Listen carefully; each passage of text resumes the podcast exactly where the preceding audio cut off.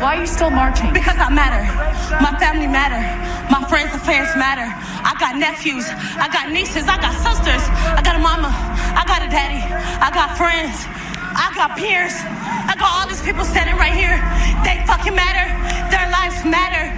Nobody gives a fuck about us. Okay?